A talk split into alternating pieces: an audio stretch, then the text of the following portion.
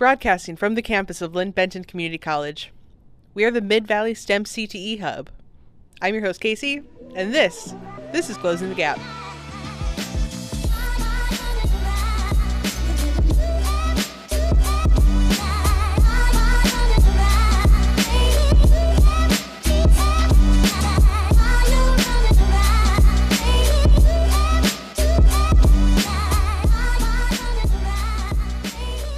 Welcome back, everyone. Thanks for tuning into this episode of Closing the Gap.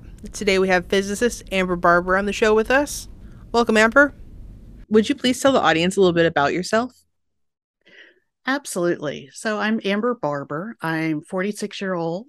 I use she, her pronouns. Um, I have a, a, bachelor's and a master's degree in physics. I work from home out of uh, Lebanon, Oregon.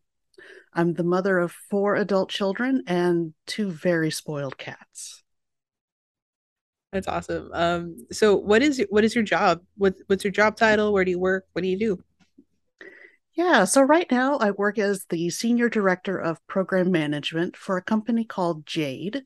We do uh, software consulting. We help different companies to get new software packages, to deploy them. Um, sometimes we help people to manage their existing software packages, especially smaller companies that don't want to have their own IT groups. So we help them with that. Um, my role, I, I, think the best way to describe it is a, an analogy I come up with for my parents because the title doesn't mean anything.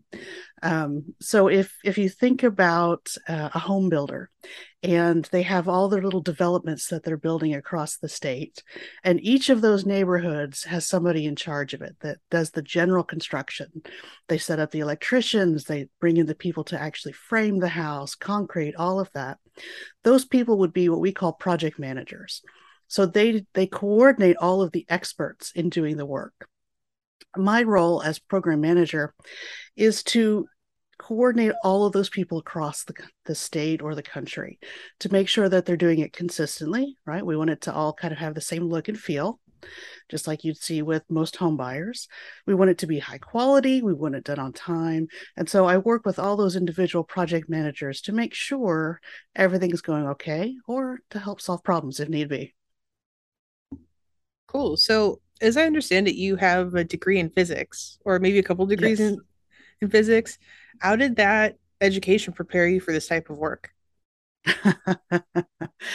well, it, it got me launched into the right direction. So I started out in a very technical kind of way.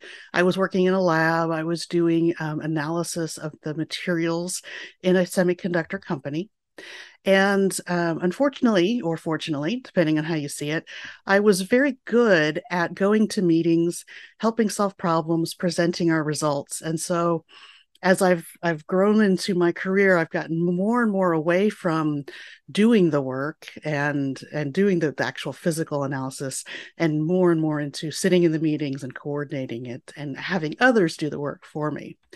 But it it's still even now it's still key that i learned then which is using the scientific method right? Asking questions asking the right questions digging into understanding things. And you know when when you're a, a physics student and a woman you're kind of alone right? I was the only woman who was in for my bachelor's degree. I was one of three for my master's. Um, so when you get into high tech industries you're already okay with working with nothing but men. You're used to it. You kind of know how to to live in that environment. Now i'd love to change that environment. Don't get me wrong on that. Um, but it, it did have that preparation as well even if unintended i mean it seems it seems like you've had like a lot of different um, things going on in your career could you talk about maybe some of the of the different stops along the pathway of your career yeah, absolutely. So, like I mentioned, I started in a lab. Um, I was doing physical failure analysis. So, we would actually go and, and look for things like um, contaminants within our materials. So, it was very, very technical. Um, and then as I, I, moved along and I started getting into more of a leadership position there, so I started doing more work with the technicians doing it, and I was helping to coordinate and interpret. I then moved um, completely. I was started my career in Texas, actually, uh, moved to Oregon, started a new role that was in um, what's known as reliability engineering. So, making sure that when we sell chips to Samsung, it won't, oh, say, ignite your battery on fire, like, you know, might have happened before. Um, so, so that was a lot of that work. And it started, they, hired me because I had that background. They needed somebody that could still do some of that, that lab experience but they realized I was actually very good at at that reliability piece. So I slowly let that lab stuff go. Um, while I was doing that reliability, um, it was a small company, Lattice Semi in Hillsboro, and um, I found that I I needed to help some with some of the other functions like quality engineering so I started learning that. Eventually, I was pulled entirely into quality and out of reliability. So some of it has been um, me being willing to say, yes, I can go help the quality department. Some of it has been, this is interesting and it, it uses some of my existing skill sets and, and some is new so i want to learn. That's that was the reliability piece. Um, jumping out of of lattice and moving on it was again i was learning things. I i earned um, both a green belt and a black belt in lean six sigma and use those to jump to a role at microsoft for a while and then to another company uh, based in tualatin called lam research where i was a full-time master black belt by the time i left and then um, a lot of the work that we do is project based in that case, both from the li- the reliability days all the way up through when I left LAM. So I had this wealth of project experience, a lot of knowledge on ways to make it better, as well as a skill set around solving problems, which is what a lot of that was as well. And that's what made it a, a good fit for this new role. So it really was this is what I know I can do. I like doing, but what else can I do? And, and start reaching out for opportunities, looking where I could fit that might be just new and different or at least new and different people new and different industry so it's it's been a lot of change it's a little hard to plot so you, you had mentioned a minute ago about um lean six sigma is that what it was mm-hmm. yes i've never heard of that before what is that could you explain it a little bit Absolutely. So it's a method of what we like to call continuous improvement. And really, at its core, it is just the scientific method fancied up.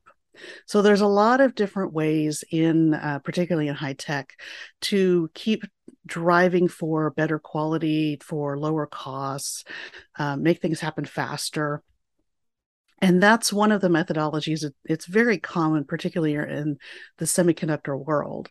So when you see lean six sigma it really means this is somebody who's gotten extra practice and they know how to lead projects in order to make improvements around whatever it might be cost time quality. Um, so it's it's a really good system. Um, some people can apply it like it's the only answer to everything. It's it's not there's other ways to do it and it may not you know lean six sigma isn't the right thing for everything. Um, but it's a really good base methodology and we see it starting to be offered a lot in colleges in engineering programs. And that's actually a very good skill set for people to walk out with because it's again really reinforcing asking questions and digging for causes so that when you do make decisions they're the best decision you can make Right on. Cool. It sounds like you've had a lot of accomplishments so far um, in a diverse skill set. Could you maybe talk about something that you're most proud of in your career? Yeah, there's there's a lot there? that I've been yeah. For me, really it's about either solving problems, sticky things that are a, a real issue, or helping others. Those are my two main things that really make me feel proud at the end of the day. So I've got a little bit for both. One of them that I solved as a problem, I was helping our research group. They were trying to understand why a certain kind of package wasn't working. I don't want to get too complicated into that, um, but it was when I was still doing a lot of testing, a lot of hands-on work, and I found that there was a certain factor that they needed to include. And by solving that, giving them that number, they then started calling that the amber capacitance throughout the company. So every time that these kinds of projects would come up, they would, you know, uh, did you factor in the amber capacitance? And that just a delight, I have to be honest. Um, so that that's one thing that that still makes me smile. Clearly, um, oh, the other great. is you know I do a ton of mentorship. I, I, mentor other people. I help set up mentoring programs, um, and back in 2019, I actually got an award for it, and so that was just a, a great feeling of being recognized for the work I do. I had the opportunity as part of that to be on a panel talking about mentorship and the importance and that kind of thing.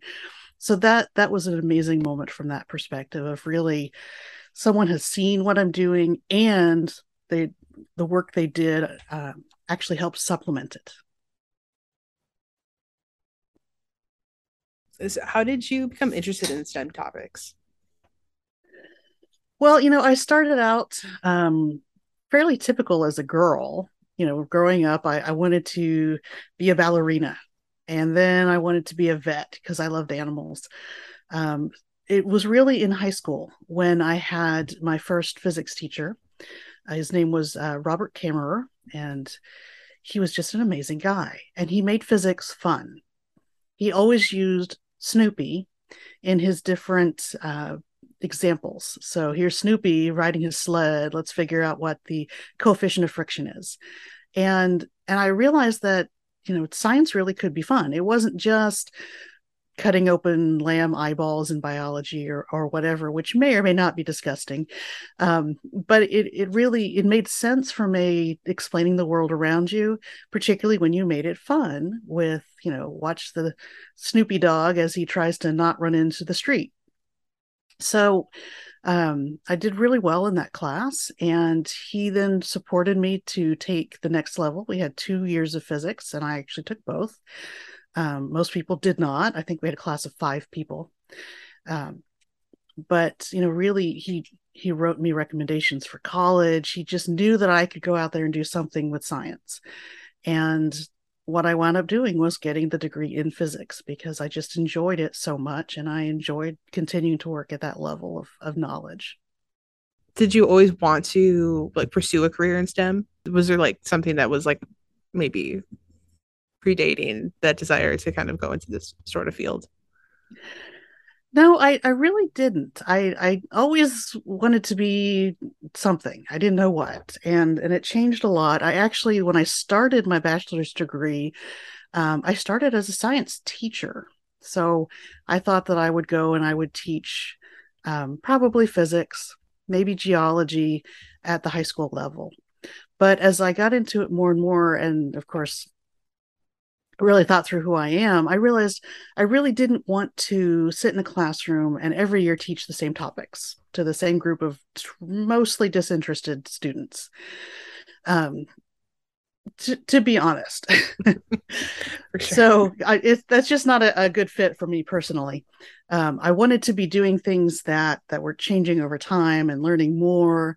So, um, so that's when I actually changed my major to physics.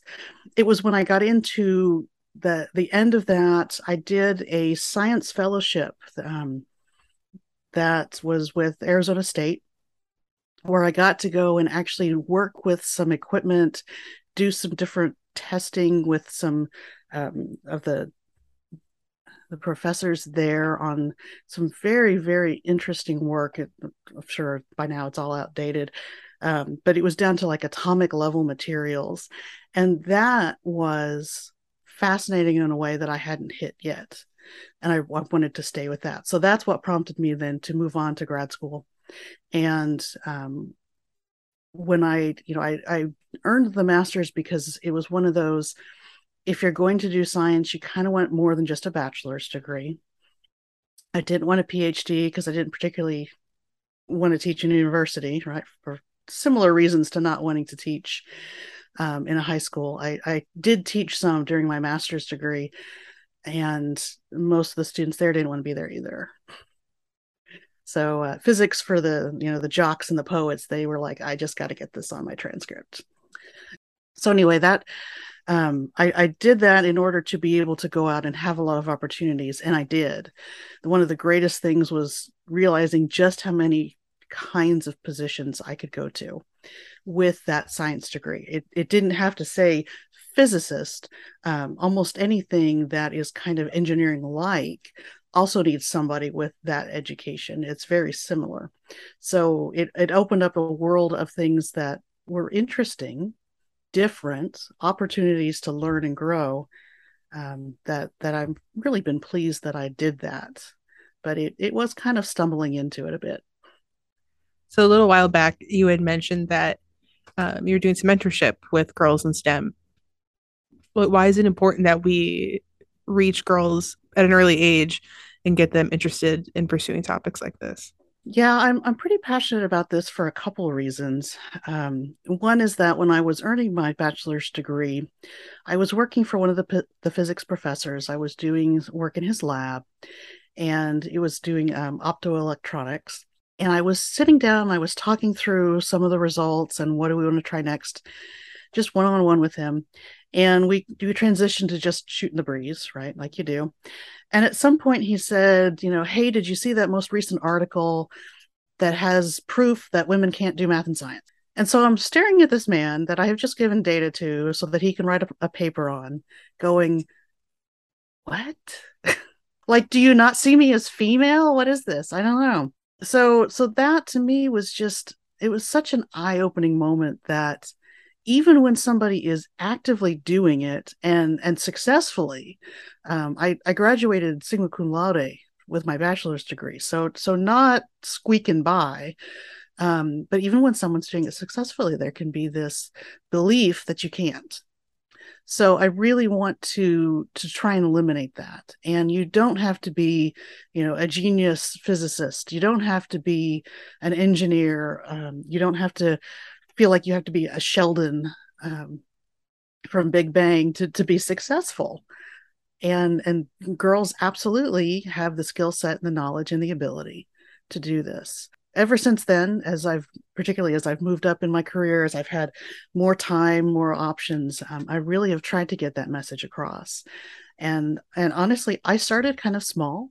Um, I just started volunteering for the science fairs in the town where I was going to college and it was a chance to talk to all those kids and, and i obviously talked to all of them not just the girls about what it was like to actually be learning science and then as i graduated and did my got into my career same kind of thing and and it's amazing how much that gets people interested and perked up talking to a real scientist I feel like scientists when you're a kid just seems like this huge exciting thing, you know. It's like talking to like a celebrity or something because it's such a huge concept.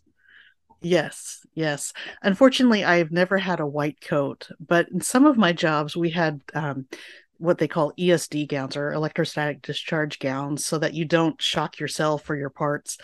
And so I've had a blue coat and I've had a red coat.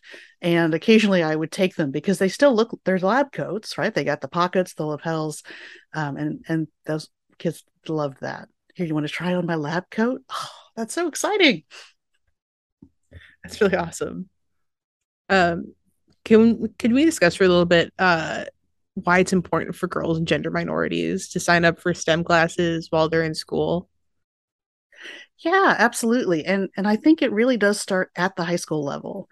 And it's not that, you know, you have to be a chemist, so take all the chemistry or you have to be a biology major it really is about getting the basic knowledge of how the world works. You know, our, our teachers are amazing people, and I know lots of teachers, but they don't know what kind of careers and, and things you can do outside in the world. And I'll be honest, there's plenty of jobs that don't exist right now that will in five years. Right? Things, the way things keep changing, the way technology keeps changing the world, the only way that you can really keep up with that and and position yourself to to take advantage is by having that basic knowledge understanding the basics of physics understanding chemistry in general um, having a good core of math right? Um, those are all really really solid foundations. And if you get into college and you decide you want to be a chemist that's great and we need more chemists. If you get into college and you want to do computer science, you know what? It still helps to have all of those other science pieces because you never know how that that coding or computer science is going to be used. There's a ton of it in like medicine. right? Medical devices and, and everything else. So you might still use some of that. You just never know. Um, and, and the best way to get people to be interested in it and to start feeling comfortable doing it is to get them to do it and to get them exposure to people who have done it, have been successful, enjoy it, and and have people come there who are passionate, right? You you if you have somebody walk and be like, you should go and take chemistry, it's good for you. Then you're like, eh, no, I think I get better things to do. But if you can have someone walk in and say, I work for a major perfume company and I am a chemist and it is the best job ever, I guarantee you, like half the class can be like, ooh, that could be fun. I want to learn more. So we've we've got to get that that exposure. We've got to get them that that skill set base to really be successful. And of course, we've got to get them interested in thinking about what else could they do for sure. I think also um, exposure to people that look like them doing it is important. Absolutely, absolutely, and we we have a bit of disadvantages here in Oregon because of our population um, being primarily white. So it it can be challenging, but I think there's enough women who are um, of color that um, you know they may be Asian, they may be um, actually black, um, gosh, I feel like I'm screwing this up somehow, but there there are enough people that we need to get them engaged. Because you're right, it's not just enough to see a white woman saying, "I can do this, and you can too." Um, there are there are things that I have as a privilege that um, may or may not seem like it's a, a barrier for someone else who's not white or cisgender. So, you know, I, I really I, I'm aware of that. Unfortunately, I am a white woman, so I do the best I can. Um, but I, I do try to also engage other women and and other genders where I have um, any kind of friends or uh, contacts because you're right. It, it helps to have as many people who might look like you as you can get. So I've been wondering about maybe some of the challenges you faced in your career so far and if you could maybe share um, some strategies you use to overcome challenges that you face in the workplace. Yeah, I I think the biggest thing that I faced is this I guess it's a perception in tech that um, you can't possibly be good enough, right? You got to prove that you're good enough. So so even though I can walk into a room right now with the degrees I have, with all of the experience that I have, the different certifications, um, I will still have people believe I'm not technical enough to understand something. And I'm I'm not saying that as like, oh well, it might happen. I mean, literally two years ago, I went to do an improvement project on a manufacturing line, and it was um, it was a group of of mostly men and they absolutely felt that they needed to explain to me how things worked because I wasn't technical. And so they weren't really sure I could help. And in fact, I understood the base physics behind how that equipment worked better than they did. But they they had to do that. So it's really been challenging to to face that when you walk in to that I have to prove myself again. Um, it's very frustrating. Mm. It can make you kind of want to give up or say, you know i'm just not going to work with these people. Um, and and that's certainly one thing right? If i've said this to um, some colleagues if you're in a company where every time you do that every time you walk into a new room or, or with a different group of people and you have to face that and your management doesn't try to help after you say hey this is happening you need to leave that company because it's a company culture but that's that's rare. Generally what it means is you need to make sure that um, your manager understands who you are. They should. They hired you. Um, you need to get exposure and face time to the people that matter in the area around you and you're going to have to prove yourself once. So you know walk in find something that's a big quick win something kind of flashy even though it may not be necessarily difficult and really set yourself up from the get-go as oh wow look at what she did. She's awesome. We want her. And and that that has been the most successful route that i've had is is really okay tell me what's the thing that's bugging you right now usually more than one and i'll pick one of those and go do something about it. And then they're like yes she knows what she's doing and now now we trust her. So, and then when you have those kind of situations where, okay, now I've gone to maybe a different country or a different group, um, same company, then I have a lot of times already talked to their management or they've seen me with that big flashy thing. And so you can simply say i need you to introduce me there and and make sure that they understand my background and what's going on so that i don't have to walk in and be like all right let me give you my cv and all the details of everything i've ever done i mean i feel like tackling an obstacle is one thing but how do we even get more girls and gender minorities um, into realizing that there are these career paths out there for them. Um, eh, yeah, what do you think that we could do to spread the word more? I think what we need to do is we need to take the the girls who code model and we need to blow it up. Not in a make it go away kind of sense, but copy it and expand it. Um, coding is a, a major skill set, obviously, and we always need more people who can. But there's so many more roles for people who have a science background. There's so many more roles in STEM and high tech companies that don't necessarily require you have that chemistry or biology or or computer science degree. And I think what we really need to do is we need to focus on those bits right? So you know the the the perfume and beauty industry employs a lot of people from science. Um, tech has a lot of people you know we need people in human resources we need marketing we need sales. There's a ton of different roles a ton of different ways to engage. And you can't possibly cover them all but i think what we need to do is get a bit more diverse right if you're a creative person we need you right Apple needs somebody to help design the next product and make it look shiny and sleek and, and whatever it is. And that's a great skill set that a lot of people have in terms of being able to draw and be creative and thinking about it. And it's absolutely needed in high tech. So those are the kinds of things that I see we need to be expanding programs on.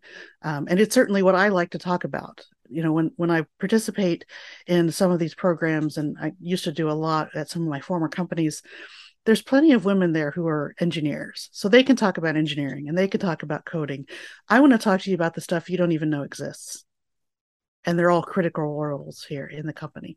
So that's that's where i'd like to go. And my husband tells me what i need to do is i need to start talking about that myself and getting out and doing it but maybe not right away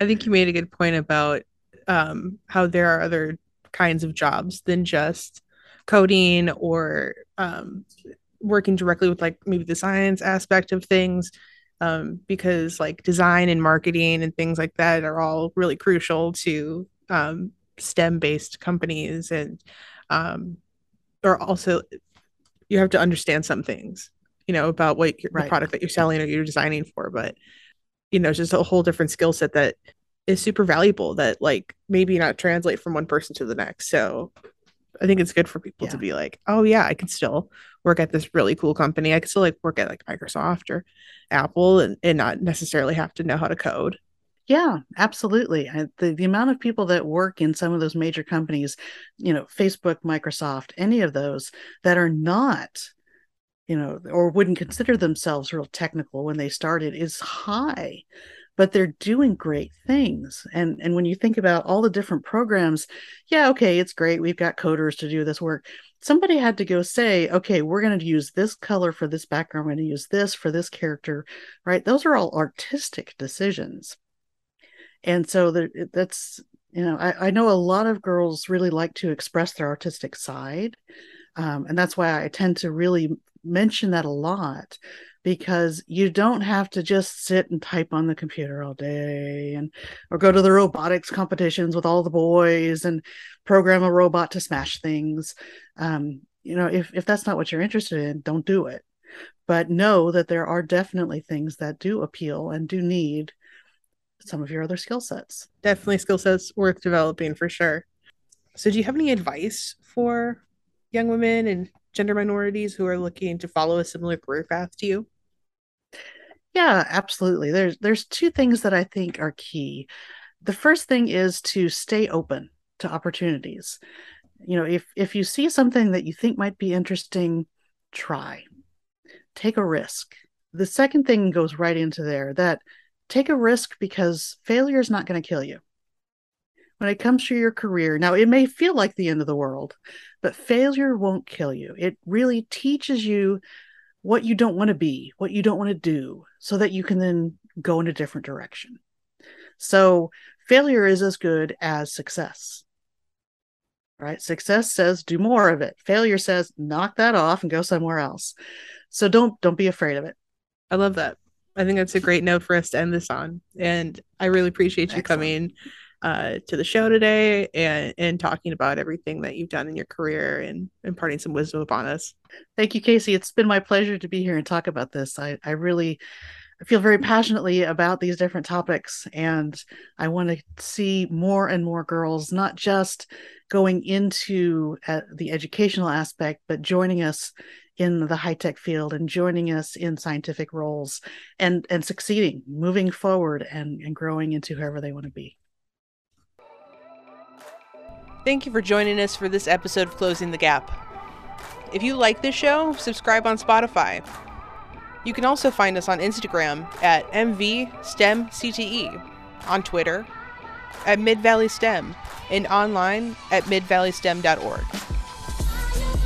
Until next time, keep progressing.